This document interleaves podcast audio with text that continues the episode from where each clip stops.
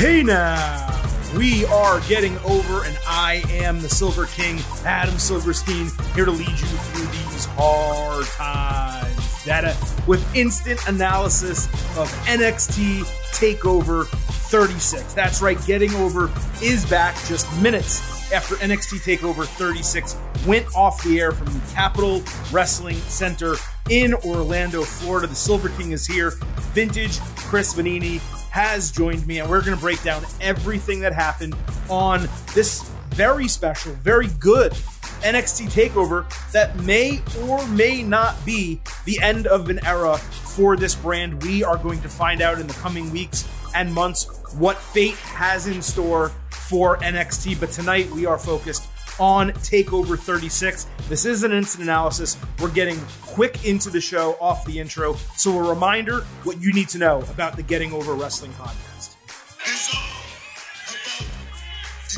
It is all about the five right here on Getting Over. So, go ahead.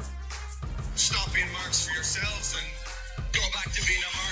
Go back to being marks for the Silver King Adam Silverstein, Vintage Chris Vannini, and the Getting Over Wrestling podcast. Head on over to Apple Podcasts, drop a five star rating and review. Tell people why you love the show. Tell them why they should listen. Every rating and review greatly helps us. Also, please do not forget to follow us on Twitter at Getting Overcast. Not only do we tweet during every show, we do pre and post show polls on there, which many of you participated in. And over the last two days, we've done two live shows, one for 30 minutes, one for 45 minutes ahead of SummerSlam and NXT TakeOver. In fact, Chris, we have not just done two shows in the last couple of days, we have done six shows, this one being our sixth in the last four days. We take care of you getting overheads.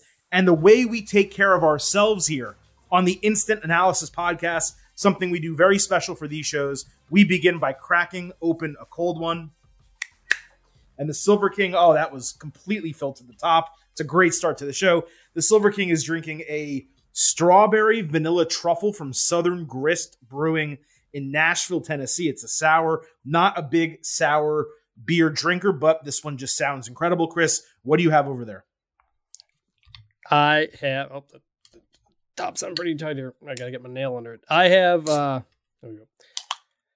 Last night I had the uh, truly hard seltzer blueberry, Mm. which I highly recommended. It was honestly delicious. I now am trying the raspberry lime. We'll see if this is uh, any good. We will. Uh, look, we got a lot to talk about tonight. We had a lot to talk about on our WWE SummerSlam Instant Analysis podcast because a lot happened on SummerSlam. So if you happen to miss that show, go back into our archives. It's the most recent show. Make sure you listen to that before Raw on Monday, or even if you don't watch Raw before SmackDown on Friday, because we cover a lot from SummerSlam that you absolutely do not want to miss. But this indeed is the NXT TakeOver 36 Instant Analysis podcast. And the way we start these after we crack open the cold one is we talk about our pre show grades. Now, Chris, I think when we did the NXT TakeOver preview, we forgot to give our own pre show grades. Does that sound correct? Yeah, I don't remember giving. Uh, yeah, I don't remember doing it. So this is what we'll do. Uh, we'll tell you what you guys, the listeners, thought, and I'll just kind of tell you what my expectation was going into the show. Uh, you, the listeners, 55% came in with an A, 33% B, 11% C, and 1% D to F. I, I still don't know who these people are that do D to F, but man, why troll? Why do that? You know, Takeover is not going to be a D or an F show. That's 88% saying A or B, with a heavy majority uh, leaning for an A. I never, I almost never project an A show. But I will say, going into this takeover, when I thought about it, when I sent this tweet, I would have said A minus to B plus. I probably would have landed on A minus just because of how strong this card was. So going in, Chris, you know, we'll be honest with what our expectation was and later what the reality was. About what did you expect from this show? I, I was with you. B plus, A minus type of range. Uh, the the results, I think we generally knew what was going to happen with the big ones. With, the- with I the- think the- I with the headline picked every result, which was not surprising given the booking. Yeah. Yeah, and and um, Maybe you too. But- I think you did too. no, no, I I, I picked Wal- I think I picked Walter. Oh, but but so that's where you kind of lean on the B plus because there's not a match where you're like, oh man, I don't know who's going to win this. But I was wrong on one of them, and I was pleasantly wrong on that Yeah. one. So uh, yeah, I was probably in that same range. it was a predictable show, but not at all predictable in a bad way. And, and in fact, NXT So I, Takeovers. I, I've, been, I've been, I mean, I've been told that sometimes predictable things are good. yeah, Chris, you're right. Sometimes predictable things are good. Sometimes predictable things are good. But the truth is, takeovers are largely predictable, but that doesn't make them any less incredible. And this is a perfect example of that. So let's get into the card. Now, normally, you guys know I go by what I find to be the most important or the best thing, and I work my way down. In this particular case, I want to go in reverse card order. I want to start with the main event and work through because it'll give us a little bit of a picture on how this card um, unfolded, even though it's a little bit in the reverse order. And the main event of Takeover 36 was the NXT Championship on the line. Karrion Kross defending against Samoa Joe. William Regal approached Joe backstage. He said he was proud of Joe for getting back in the ring and he needs to remain unbiased, but he wants him to kick Kross's ass. Joe looked just like himself right from the bell. He hit an insane tope suicida shoulder tackle outside early in the match and definitely looked shaken up from it. Then he hit Kross with a power slam and accidentally dumped Kross on his head, but he seemed to be okay. Joe landed a belly to belly suplex, inverted atomic drop, and a senton for a near fall. Joe locked in the coquina clutch, but Kross countered it into the Kross jacket. Joe got out of it, hit a uranage, avoided a running forearm, the, the finisher for Kross. Then Joe finally lifted Kross off the top rope and hit the muscle buster, which we have not seen in years, including when he was active in WWE. He stopped doing it a long time ago. I think because he hurt someone with it or something like that. Tight, tight when he injured Tyson Kidd. When he injured Tyson Kidd, there you go. To become the new and first three time NXT champion. This was quite good. And to quote Michael Cole, it was indeed vintage Samoa Joe and, you know, vintage Chris Vannini. I, I didn't even actually put the, that Cole says that all together when we gave you that nickname. But regardless, um, the suicide dive early did legitimately concern me because it appeared as if Joe was shaken up. So I seriously hope, and honestly, I hate to even put it out there in the universe. I just hope it was not another concussion because he was shaking things off. And, you know, sometimes like you can get dizzy and like, you know, you can do something you haven't done in a while and it kind of knocks you around a little bit. I just really hope it wasn't something serious like a concussion. If so, that could very well be the end of his in ring career. Let's hope it's not. Anyway, the match was good, not great. That's what I expected. I expected a good match. You're not going to get a great match from Karrion Kross. And the only ones you have gotten that were great from him were with Finn Balor, who doesn't have the ring rust that Samoa Joe does, or the five way match where Kross only did so much in the match. I went 3.75 stars and a B plus.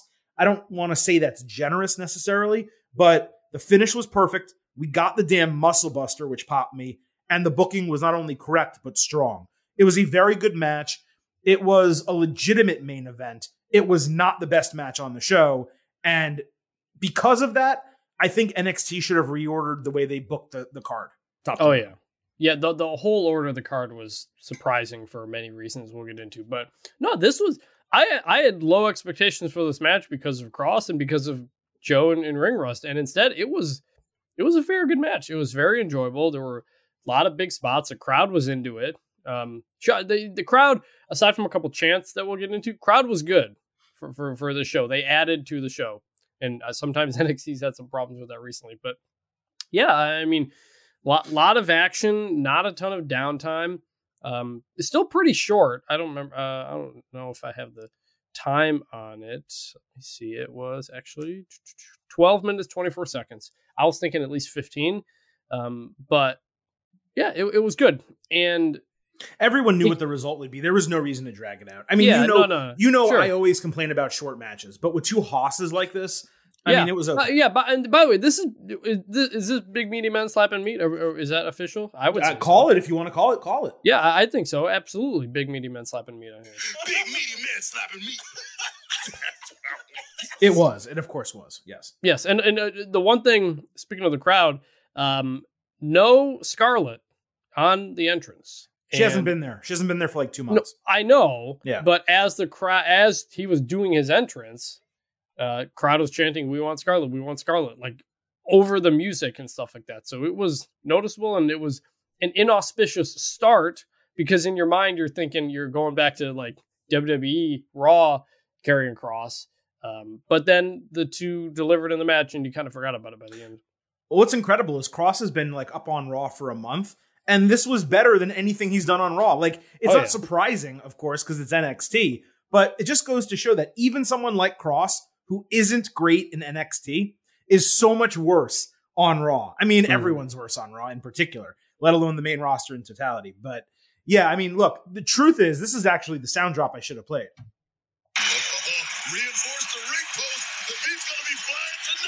No one would know better than Samoa Joe. The beef flew in this match. I thought it did its job. It did the NXT championship justice. I'm excited to see what happens next with it. I just seriously hope that Samoa Joe is okay after that match. It was cool to see that crowning moment for him, especially after like, I don't know how long it's been 18 months, two years not having wrestled. For him to be able to do that, I mean, it just felt good to me as a fan, someone who really likes him, that he was able to celebrate like that.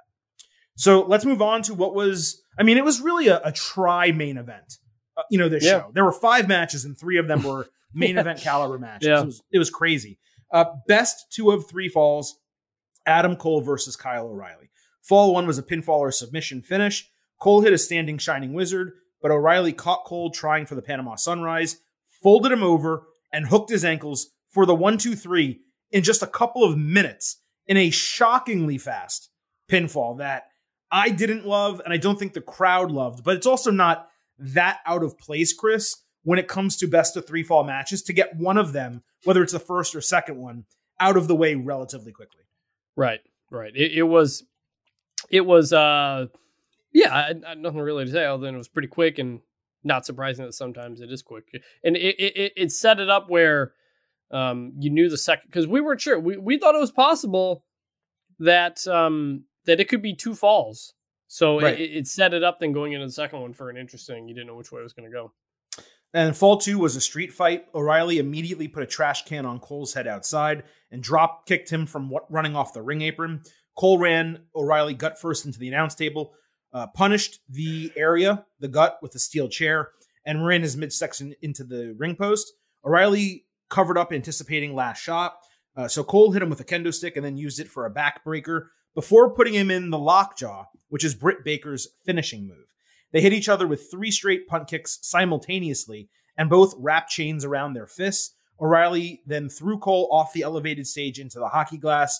Cole threw O'Reilly off the top rope into two upright chairs, spine first, and then hit last shot for the one, two, three to win the second fall. This was by far the best fall of the entire match. It was the meat of the match, the midsection of the match.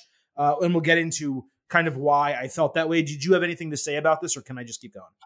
No, other than it was properly brutal for for what it needed to be when you're going to make Street Fight the second one coming off of regular match as the first one, uh, and, and it needed to get brutal, and it did. It did. So fall three was a steel cage. Trainers ran in immediately after the pinfall that I just mentioned to help O'Reilly as the cage started closing. But Cole attacked him and powerbombed him into the side of the announce table. Cole dragged him back inside, and the cage finally finished closing.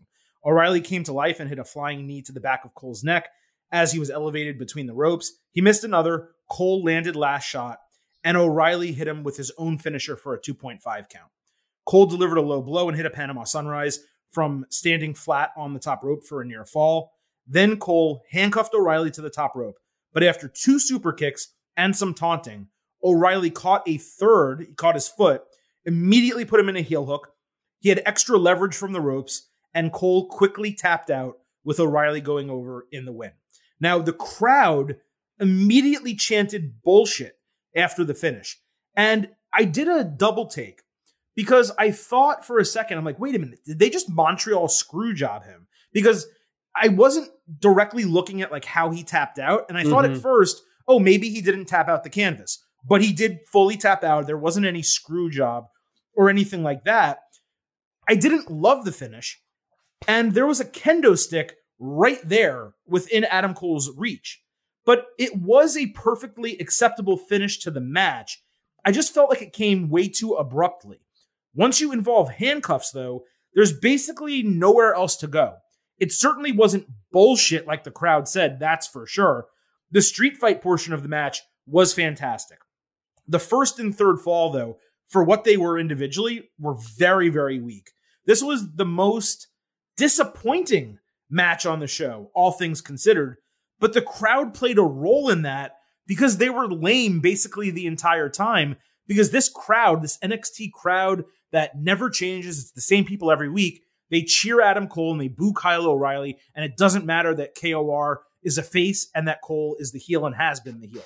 So I I actually went 4.25 stars and an A for this match. I wrote it down, but now that I'm breaking it down and kind of reading it back, I'm actually going to downgrade it a little bit because the street fight was great, but it was not the only portion of the match. And the first and third fall need to be taken into account. So while I'm doing this live, I'm changing my grade to four stars and an A minus. The wrestling was good. The second fall was really good. But this match did not stand out the way I expected it to. Yeah, I was thinking 3.75, and I liked the finish setup where it's super kick after super kick and it's brutal, and then he gets him in the submission. That was a cool moment, but then it was over real quick. Like I thought he was going to hold it for a bit, drag it out, and then you submit. It was it was a notably quick tap out right after a match that also ended in a quick tap out from a submission. So yeah, it was it was disappointing, and the, the bullshit chant confused me too. I was asking people on Twitter, wait, what were they chanting about? Was it just that he lost? Were they mad that he lost? Because I don't watch AEW every week, so I didn't realize that was the case. But uh, um, yeah, it was it was fine. I've never been in love with this feud like I was Cole Gargano, and uh, oh yeah, this so, didn't come close to that. Yeah, so I, I I got what they were going for with the finish. I think if they had just dragged it out longer before he tapped, it would have made a big difference. I think the idea was that he had leverage from standing up and being on the ropes and being handcuffed to it. But what would have been nice is if earlier in the third fall in the in the cage, O'Reilly had tried the heel hook and it didn't submit him. And therefore, when he got handcuffed and he put the heel hook in, let's say he wrapped his other arm around the rope and, and pulled himself up almost figure eight style, right? To mm-hmm. add additional leverage. And then, of course, you need the kendo stick to not be there because all he had to yeah. do was grab the kendo stick and bash him over the head with it. So that was probably unfortunate that the stick just happened to be in that spot. But in totality, it just it wasn't as good as it could have been, and it didn't even come close to being as good as it could have been. And it wasn't as good as their prior matches were, at least not one of them. So I, I found it disappointing. Um, but it was still disappointing yet good. So like, what are we yeah. even? It's not even a complaint. It's just like, man, this could have been better. You know. And, and and it also comes back to the stipulations. I mean, opening up with a regular match is kind of boring. Yep. and then you finish with a cage match. And it didn't really matter in the end because it was it was a submission finish. Guy was handcuffed to the ropes, like so. And also, he's handcuffed to the ropes. You can escape the cage, leave the cage. Like, yeah, you know, right. This that's, that's what I mean. Like, yeah, the, the, it was a weird set of stipulations. If that's the match you're gonna, if that's the match you're gonna do, for sure. Now, um, as far as what's next for Adam Cole, which, as we said, is really the big topic coming out of this match, I do have a little insight on it. And if you guys don't want to be potentially spoiled, I'm not even going to say spoiled. I'm just going to say potentially spoiled because we don't know anything. Okay. Then I would skip like the next, let's say, two minutes of this podcast. You want to fast forward starting now. Uh, but as I said, with Adam Cole, we can only guess. As I suspected, Chris, during our live pre show on Twitter Spaces, there was a tweet immediately after it ended that seemed to indicate that Cole would not be staying in WWE, but did not say so directly. It came from a reporter. The Young Bucks and Britt Baker also made references to Cole on their Twitter accounts immediately after the match. None of them direct, but both of them seemingly pointing to something. So it actually does, despite me thinking the opposite, it does seem like he's leaving unless all of this is a big troll and maybe they're just kind of doing it to stir things up. And it's possible, of course, that he hasn't decided yet. What we do know is His NXT contract is expiring tomorrow, like it expires at, the end of today. Um, and he can technically show up on AEW Wednesday if he wants. There's no Yep. 30 day clause, there's no 90 day clause. He can just show up there. Now, this is what I'll say it's going to be a huge disappointment for me if that's what ultimately happens. Not because I don't like AEW or I don't want him over there. He will do great there. But their current roster to TV time ratio, it is ridiculous in terms of size and big names. And we already talk about people basically never being on TV there. I have no idea how that's going to work if they keep adding big names and don't keep adding TV time. The roster is massive and they're they just added multiple people and apparently are going to add Daniel Bryan and Bray Wyatt also. So No. how do you get these people on TV? I just don't know. Where with WWE, you can say a lot of people were mishandled in WWE over their careers if you want. Some I'll argue with, some I won't. Adam Cole was booked perfectly from the day he arrived in NXT to the day he's leaving NXT, whether that is for WWE or whether that is for AEW. Sure, is there concern about possibly going to the main roster for anyone? Absolutely, there is. But with Triple H in the organization, with Shawn Michaels being there, both of those guys doing so much for Cole, and knowing that WWE on the main roster right now has a need, actually has a need. It's tough to even say that for top tier talent that can cut promos and do business and get people over and get themselves over. I was excited for Adam Cole on the main roster. I thought it was going to be a huge opportunity. If that does not ultimately happen, I'm just going to be massively disappointed. And it has, again, it has nothing to do with me liking one or, or liking. I like both companies. I like all brands. Well, sorry, three or four brands. I don't like Raw. Um, but I- just, if that's what happens, I think my initial reaction to it is going to be almost disappointment and also why. Like, I, I'd like to hear from him, other than Britt Baker, his girlfriend, being there. I'd like to know why he would make that decision, what he saw there that he didn't think he could achieve in. WWE.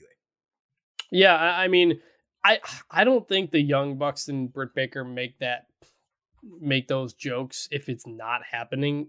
It wouldn't Coming make sense to. Coming off of CM Punk, you know, and everybody teasing it and, and it clearly happening, it, it it would only hurt them to like make people think that they're going to get Adam Cole and then not get him. like, so I that that that leans in that direction too. I'm sure Britt Baker being there played a role. He he had the lockjaw in on this match. He used Britt Baker's uh, submission finisher. Um, so you know, we talked about this on the pre-show, our Twitter Spaces pre-show, in that you know I thought it was a real shame that Undisputed Era never made it to the main roster, and you pointed out correctly that a big reason for that was because NXT moved to USA, moved to two hours, and they were going to be the anchor of that show, and they were, and then the pandemic hits and everything's all messed up, and it's it's a real it's a real what if of just if they if they don't go all in on NXT like that, if, if something else happens and they get Undisputed Era, a real faction that was so over that never really made the main roster together. Uh, just just a real unfortunate turn of events that it never worked out that way. And if Cole is indeed gone, and that's really the end of almost all of this, um, it, it it would be a real shame. What would Cole do in AEW?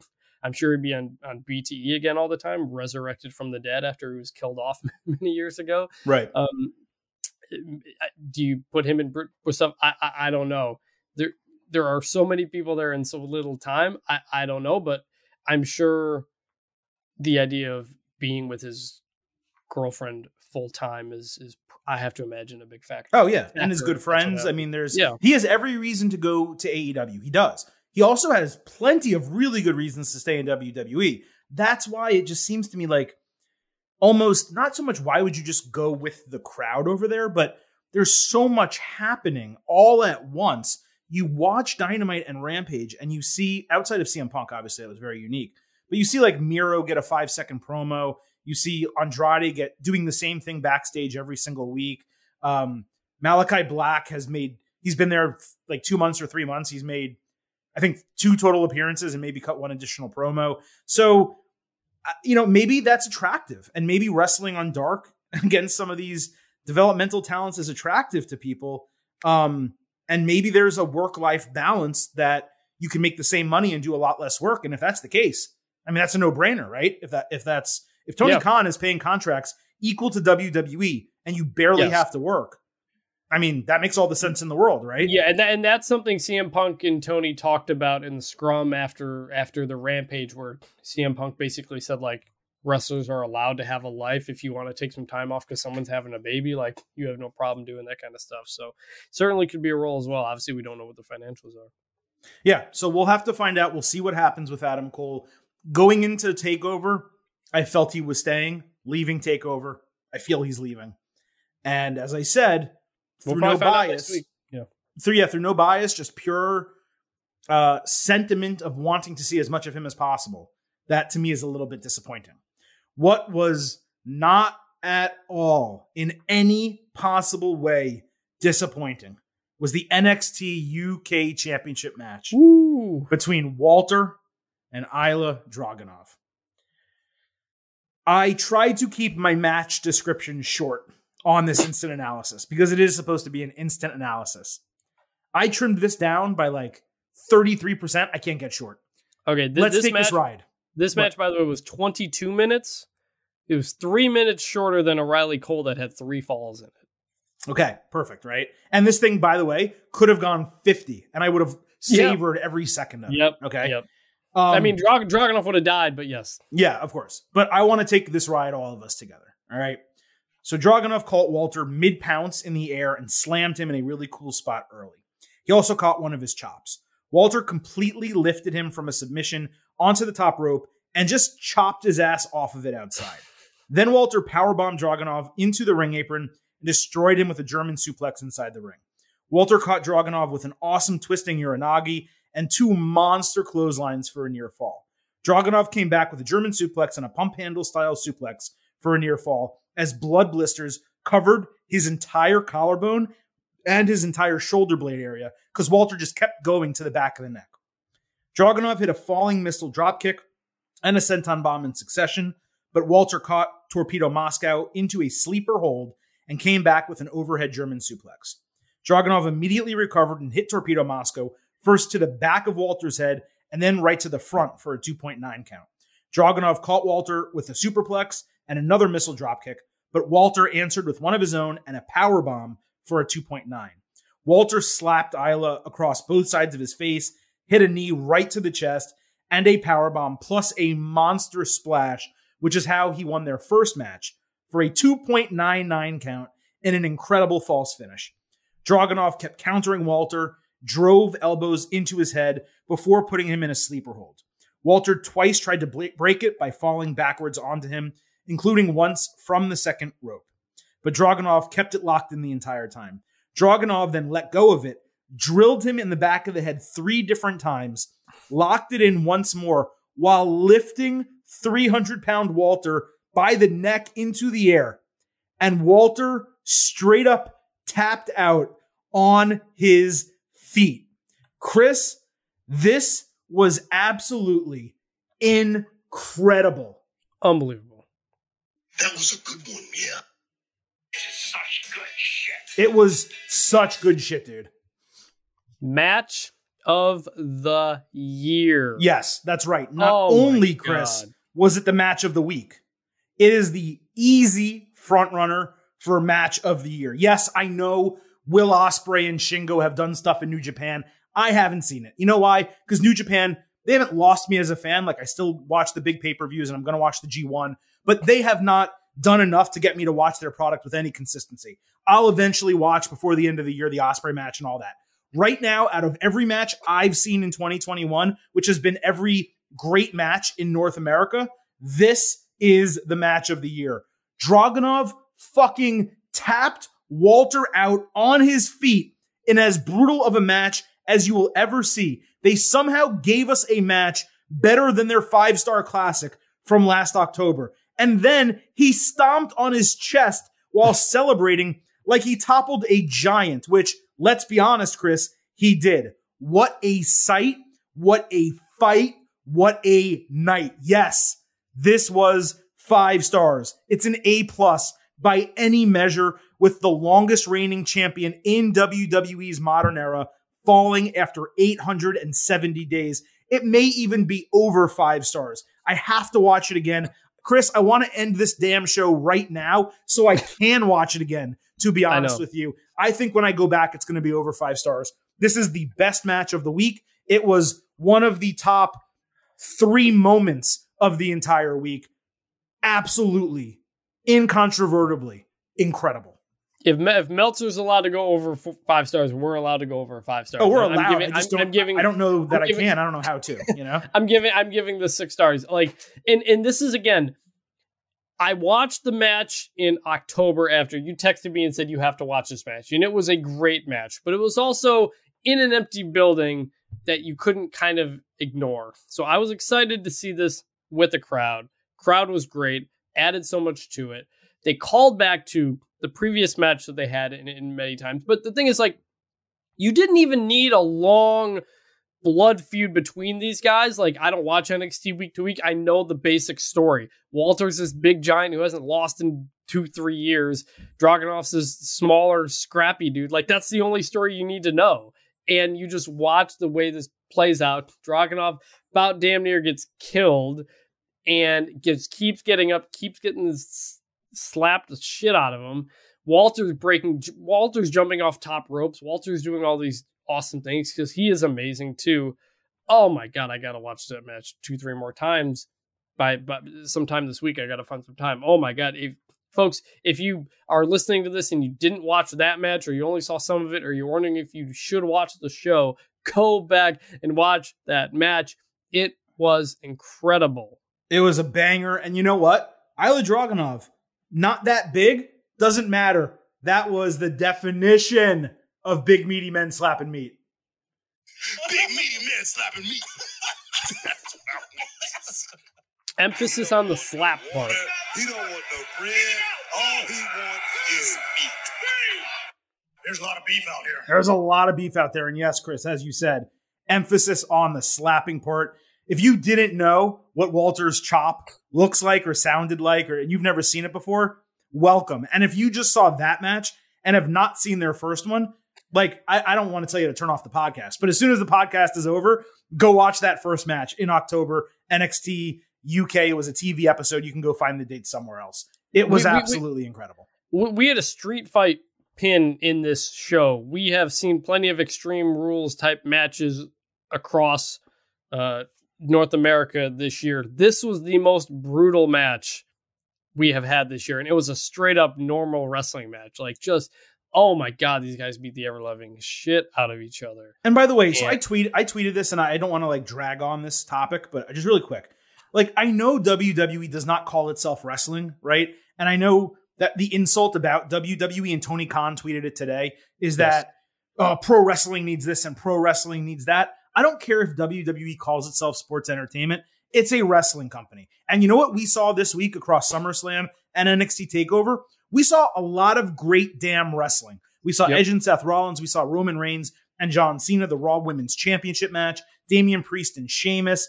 Uh, Walter, obviously, and Ilja Dragunov. Adam Cole and Kyle O'Reilly didn't love it, but it was still a really damn good wrestling match. And the next one I'm going to talk about too, actually, both of the other two matches to come. Raquel Gonzalez and Dakota Kai and LA Knight against Cameron Grimes were straight up wrestling matches. So you say what you will about WWE. The booking on Raw is absolute dog shit, and the booking across both shows leaves a lot to be desired. There's no question that from a professional rec- wrestling booking standpoint, in many cases, it is not very good, right? But they still put on high quality wrestling matches. And I don't need tribalism out here telling me that this product that I watch that I enjoy differently than I enjoy AEW, differently than I enjoy New Japan, isn't real wrestling because plenty of real wrestling happened in the last 48 hours. Yeah, for, for I mean, even I mean for Tony Khan's comment that pro wrestling has to have different types of stuff. That's exactly what you got from WWE. WWE I mean, has the most diverse roster in professional wrestling.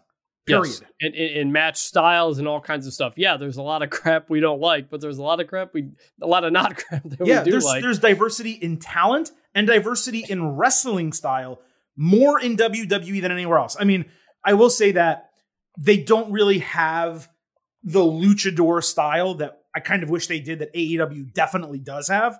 So there are Well, I things mean- there's there's many things that AEW has that I mean- WWE does not. But when you look at the company, the four brands that they have, and you can even reduce it to the three, there is so much different style of wrestling and talent. And I'm not just talking like uh, uh, personality, small, big, black, white, you know, green, um, everything. Like there, the company is exceptionally diverse in the product offerings that it gives. The main product offering may not be everyone's taste. It doesn't mean that there's not good stuff happening there. Yeah, sometimes you got to wade through a lot of crap to get to the good stuff, and that's what makes the good. Sometimes you got to be. Andy Dufresne. The, when it comes to your, WWE. your comment about not having luchador style, there's not a lot of it, no, but they do have Rey Mysterio and his son out there doing some some type of Oh yeah, and so- when they put Lucha House Party on TV, and certainly Yeah. uh, Legado del Fantasma is luchador style. I mean, I'm not saying they don't have it, but right, right, they don't put it forward the way Right. AEW does. No, no, they appreciate. they don't, and, and a lot of that stuff is not emphasized as main event type stuff the way we would like it. But put this match on any WWE show, and that crowd would be going crazy for it. You like I said, the story didn't have to be complicated. It was little guy, big guy, and they told an incredible story with this. That was that was that was pro wrestling as an art form. That was a transcendent match, uh, and and even the the AEW stands I know on Twitter had to uh, had to uh, appreciated that one from the ones I saw that actually watched the show. All right, let's talk. I went off on a rant. Uh, you added to it. Let's move on. I told you I wanted a 45 minute limit on this show. Let's try to keep to that or maybe under 50 and talk about uh, the rest of what went down. We had the women's championship, Raquel Gonzalez against Dakota Kai. Gonzalez hit three fall away slams, including one picking Kai off the top rope. Kai got some offense and tried to counter the Chingona bomb, but Gonzalez flung her headfirst into the middle turnbuckle. Then Gonzalez countered a potential stretch muffler into a sit down powerbomb in a great spot. Gonzalez mocked Kai after she booted her in the face, but Dakota immediately came back with a Kairopractor for a near fall. Kai again countered Raquel's finisher and hit a coup de grace for a 2.5 count. Kai trapped Gonzalez's head and hit a pump kick, but Gonzalez grabbed her on a second attempt, lifted her from the ground up to the top rope, and hit an avalanche Chingona bomb for the one, two, three to retain the title. This was an absolute banger, Chris. By any measure, it was smartly booked. There was tremendous wrestling. Again, a late run for Kai that made you think she might actually win, and a decisive finish for the reigning champion. Gonzalez was the right booking, but Kai, in my opinion, has to move to the main roster after this, preferably on Raw, which badly needs female talent. This thing completely delivered. I went 4.25 stars and an A for the women. I actually loved this match. I, I'd give it the same. I, I I was not. I have not been super high on Raquel Gonzalez, but she was great in this. But both of them were great. This was blew away my expectations for this match. Really enjoyed all of it. Don't really have any complaints. I don't have a ton more to No, say it was than great. other than other than it was just a really good job by everybody involved, and everybody involved should feel really good about what they did. And then after the match, music hit and Kay Lee Ray made her debut in NXT US. This was a huge surprise to me. She's the longest reigning NXT UK women's champion at 649 days.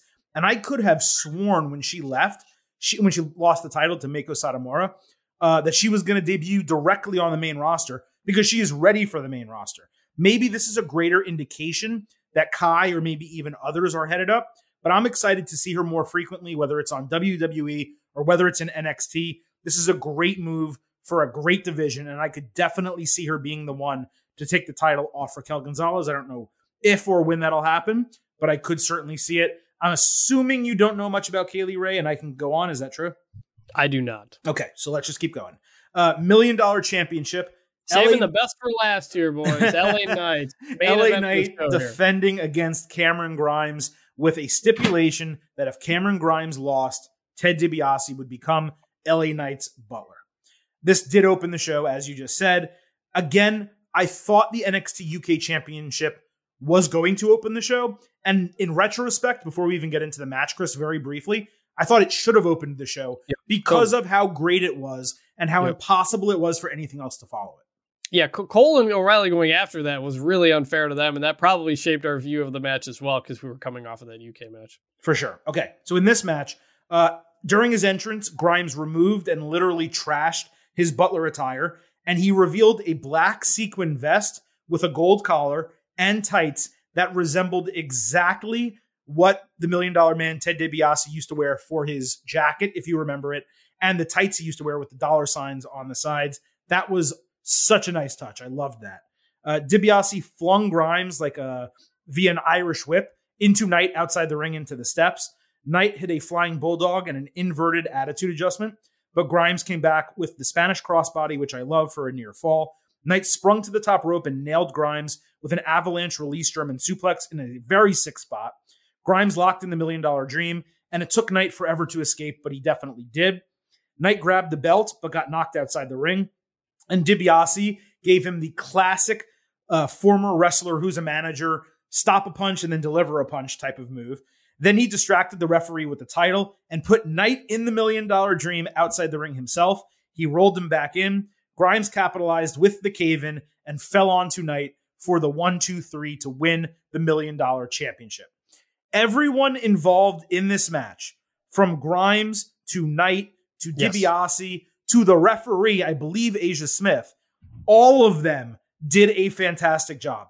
I'd have liked to have seen Grimes beat Knight without as much help from DiBiase in the final moments, but it completely worked in storyline, and the match was super, super fun. It was a hot opener. It popped the crowd huge, and it came off like a classic professional wrestling angle from like the 1980s or early 1990s. I gave it 3.75 stars and a B plus, and that's not a negative in any way. I could easily go to four stars and an A minus for it. It was the best match of the series. It was LA Knight's best match thus far in NXT. Yeah, for sure. I mean, I mean, we know Cameron Grimes can go. That that's no doubt whatsoever. But LA Knight showed something here in his wrestling ability too. He he he definitely more than held his own in this match. Yeah, like he said, the whole I, I like the story the whole way around because it was exactly what you said. It was like those old 1980s classic stories. Someone loses, they're the butler, then they're gonna they're, they're gonna get the comeuppance at the end, and and and DiBiase being involved made sense. It was just classic fundamental storytelling. Got us to the end we were always going to get to, and it was just a lot of fun. I, I mean, I really enjoyed everybody involved in this throughout the whole story. I liked LA Knight's work. Uh, he, he th- it was so you were very much not an LA Knight guy. I still don't like the name. I like Eli Drake. Was The name is better name. terrible. Oh my god. It's, it's a bad name. But you were really, really down on him because he was kind of floundering. And then he gets this feud, which goes right to his strengths, which is cocky rich guy. That's like, that's his whole gimmick, essentially. You built a feud around that, and it highlights his strengths. You have a, a guy like Cameron Grimes who does a great job as the underdog. You throw in the million dollar man, and it worked wonderfully. So I, I, I I'm with you that I, I hope they move on to different things now. But I think that showed why I'm I've always liked Eli Drake, LA Knight, and why I think honestly why I think he fits more on the main roster than NXT because he's a good mic guy, and I think he'd be someone who would fit in terms of what they typically emphasize on the main roster. I don't know what happens to him next after this, but this was a lot of fun, and I'm glad you slowly started to kind of come around onto onto LA Knight or whatever. I am. I'm coming around to him. I'm not there. I'm not all the way there.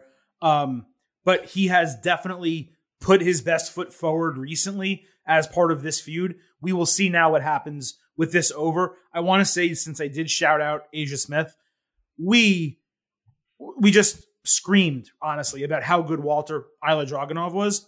Jessica Carr was the referee for that match and did an impeccable job as well. So I Mhm. want to give her a shout out. Also, lastly, I'm just going to run through this, Chris, really quick. Uh, Ridge Holland faced Trey Baxter on the kickoff show. Holland squashed him in two minutes and called out Timothy Thatcher ahead of their match on NXT TV. That was all that really happened here, but it was another instance of Holland looking like an absolute beast, and I'm really glad he's back. We also got Legado del Fantasma cutting a promo ahead of their six man tag team match with Hit Row on Tuesday. So that is how the show wrapped up. Now, with us wrapping up this instant analysis, let's talk post show grades because those are even more important than pre show grades. So, just a reminder the pre show grades, I'm scrolling up 55A, 33B, 11C. The post show, it still have some time left, but I'm just going to, you know, call it right now 67% A, Hmm. 28% B, 4% C, 0%, I'm sorry, 0.8% D to F, which again, I mean, that's just a joke, right? Uh, so look, 67% of the respondents said this was an A, Chris. I always let you go first here in the post show grades. What did you think of NXT Takeover 36? Ah, I'm so I'm so close between A minus and A. I gave Money in the Bank an A. Being there in person played a role. Everything felt huge. Typically, with these Capitol Wrestling Center takeovers, they feel small, but everything on this show was good. Honestly, the the thing I probably liked the least was the Cole O'Reilly match, and that wasn't bad by any means. You you, you take that. I would agree. You, just to cl- cut you off really quick, yeah. I agree that I liked it the least. It wasn't the quote unquote lowest rated match, but I liked it the least out of anything on the show. Yeah, now expectations play a role going into right. Expectation like versus reality. Yeah, yeah, and so you throw in what we both think is the match of the year. I, I don't want to say A because it's not like a show I'm going to remember forever. So I guess I'll say A minus, but I even feel bad doing that. well, this is what I'll say. Let me give you mine and then maybe it'll clarify it for you. Okay. So I wanted, and I almost, after the NXT UK match, I said, and again, we're working from the bottom up. I said, oh my God, the way the rest of this card exists, this is going to be an A plus pay per view. I really thought I was going to go there. But the last two matches, it just didn't live up to that. In order to have an A plus pay per view, that you're basically saying a perfect show. And the right. only way you can do that is with at least two A plus matches. We yeah. didn't have that here. So no. that's out of the window. And I look at everything that surrounded the NXT UK match, which again, match of the year, match of the night, not even a question.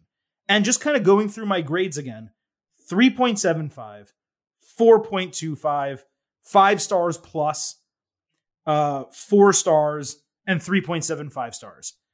My lowest grade on the entire show is a B plus. So there's really no way that I can go anything below an A just based on averages. And yes, this is a show I'm going to remember. I don't think it was the best NXT takeover of all time, but we've had A plus NXT takeovers.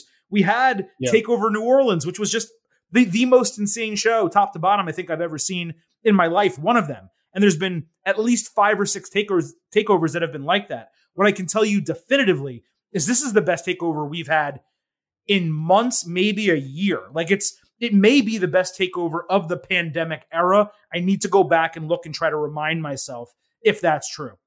It was absolutely an incredible show. I actually believe grading it an A minus is doing it an injustice because there was no low part on the entire no. card whatsoever.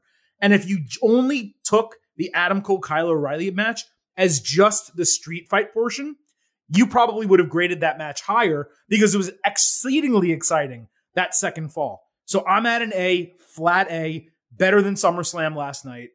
That's where I stand. Let me know if you want to revise or anything like that. Yeah, I just I try to think on a five on essentially a five match card. Are there two moments that stand out as unbelievable? We we had one. Is, there a second unbelievable moment? I I, I don't know. I, I, I don't think Joe winning is that. I don't think LA Knight Cameron Grimes is that. So I'm I'm. If you're going to be a five match card, it, it, it makes it tougher. I'm going to stick with a minus, but this is also coming from someone who doesn't watch NXT all the time, and like the women's match feud story meant nothing to me because I don't really pay attention to it. If I had watched it all week, I can I can totally understand why why you graded the way you did. Yeah, I think that does factor into it because there was a best friend breakup storyline in the women's match. And honestly, I'm just so happy to see Karrion Kross out of NXT. And oh, I'm by, really, by the way, and, and, I'm really happy, by the yeah. way, to see Samoa Joe win the title and be back wrestling. So like yes. those things meant a lot yeah. Yeah. That's Joe Joe just being back and winning. That that's true. And look One good. Thing, he looked great. Yeah, I, I saw a video on Twitter post show in NXT. The crowd was singing "Na Na Na Hey Hey Goodbye to Karrion Kross, and then they start chanting "Hardy" at him, which was a nice touch. And it honestly tells me that maybe they do have something with the Karrion Kross Jeff Hardy feud.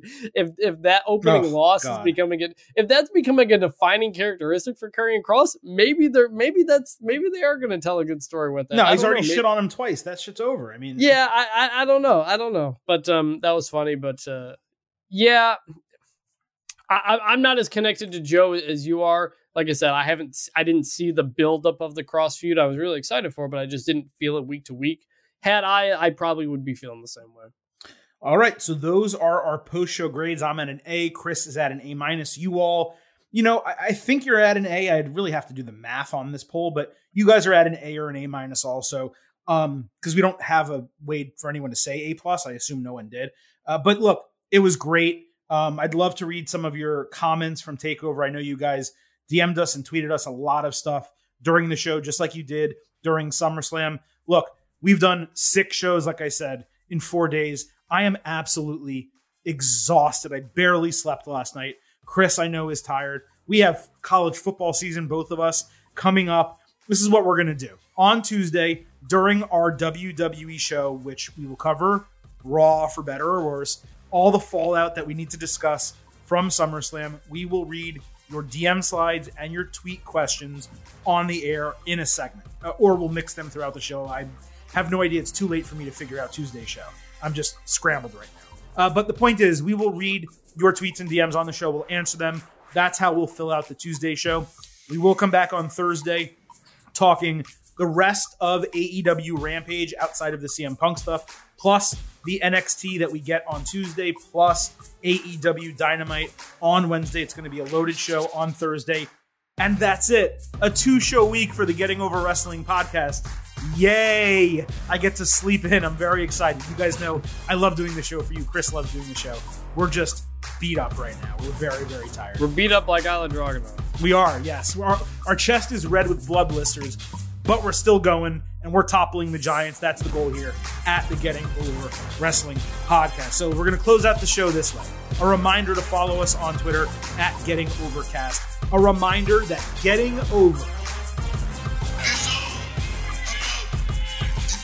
we're all about the five. We want those five star ratings and reviews on Apple Podcasts. Please, it really, really helps the show.